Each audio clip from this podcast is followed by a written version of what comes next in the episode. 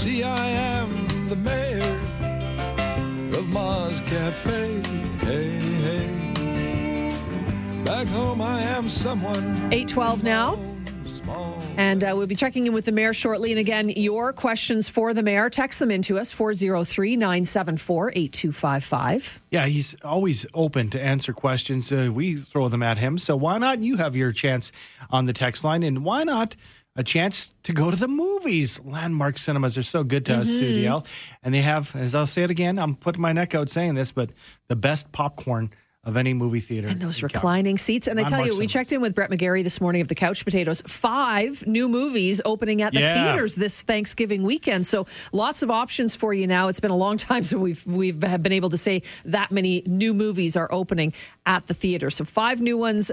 Uh, if you want to go and hang out in those reclining chairs and eat popcorn, Andrew, what caller do you want to pick today? I'm going to make it easy. Caller number three. Caller three right now. 403 974 8255. Get them while they're hot. Tickets to Landmark Cinemas. Um, one of the things I'd like to talk to uh, the mayor about is the differences. Uh, two very similar sized cities, up and down Highway 2. But Edmonton is just getting battered when it comes to new COVID 19 cases. In fact, they had 226 cases um, uh, out of that. No, uh, 286, I think it is. I got to dig through these numbers here. Of the 364, we have 364 new cases in the province, and uh, they are up. Uh, 226, an increase. Uh, it's it's insane that they've had so many. Um, Overall, yeah, currently uh, 2,097 active cases in the province. Total recovered, 17,338. In the past 24 hour, 364 new ones.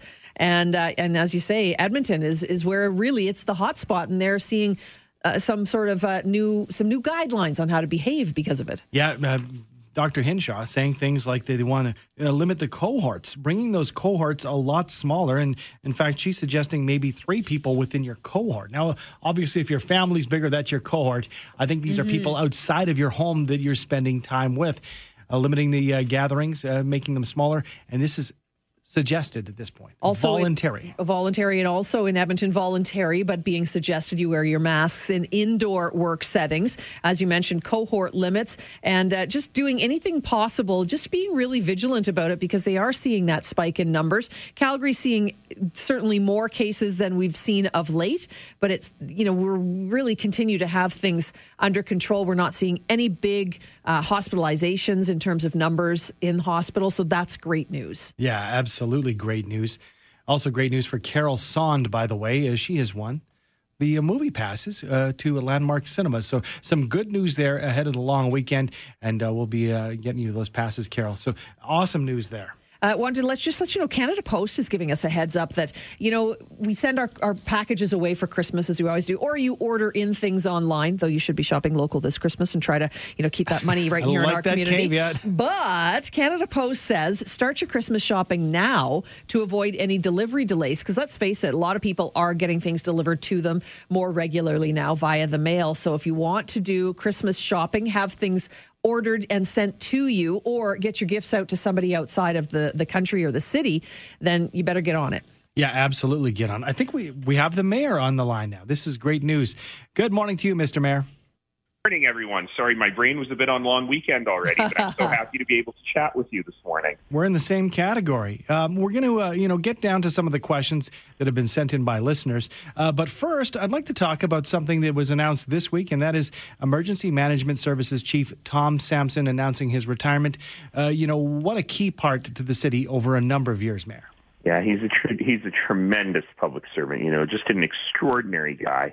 Uh, I don't know how many folks know that he was a paramedic for a long time. When the paramedic service uh, moved over to Alberta Health Services, he stayed with the city, uh, helped us found Calgary Emergency Management. Uh, it's been so great to have him next to me. He's, you know, frankly, he delayed his retirement because we were in the middle of the pandemic. Um, but uh, we just wish him the very best, and we're so deeply grateful to have had him for so long.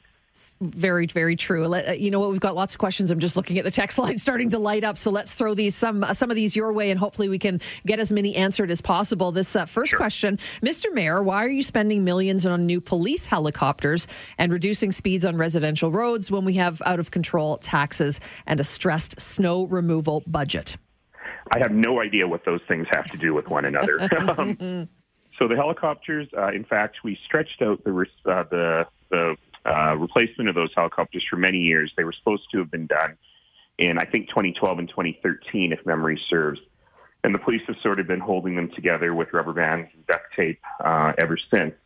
But this is actually very good budgeting because what you're doing is you're capitalizing operating expenditures. In other words, you're making a one-time payment uh, in order to get the new equipment to reduce the ongoing maintenance cost um, and keep that out of the budget, which is funded by your property taxes. I don't know what residential roads have to do with property taxes. Absolutely nothing. But I will tell you that after the 2017 election, I brought together my colleagues and I said, you know, you guys have been out knocking on doors tell me what the key issues are. And unanimously, every single one of them, even the ones who are complaining about it now, every single one of them said the number one thing I heard on the doors was residential speeding and how much that bothers people. And particularly while people have been home during COVID, those complaints have gotten uh, even more so. Uh, this will not impact anybody's commute by more than a few seconds, uh, but it might keep the roads a little bit safer. And let's remember, just last week, a child was hit on a residential road in Arbor Lake and very seriously injured, uh, and that's what that's about. We have some. Uh, what about stress snow removal? There is no stress snow removal. That budget's totally fine. We have some more questions for you, but have to take a quick break. Can you hold on for two minutes? Yep. More with Mayor Naheed Nenshi coming up in a second. It's 818 helicopter traffic time for West District by Truman, a community connected to its city. Southbound 25th Street remains shut down approaching 50th Avenue Southeast following a dump truck rollover. So the Barlow Trail will be your alternate route there. We've also got traffic signals still flashing red at 16th Avenue and 29th Street by the Foothills Hospital. Police on scene directing traffic there. Now until Wednesday, visit Shoppers Drug Mart for the bonus redemption event to get more for your points. A Shoppers Drug Mart exclusive. Restrictions apply. Details in store. Up in the 770 CHQR traffic helicopter, I'm Freddie Howard.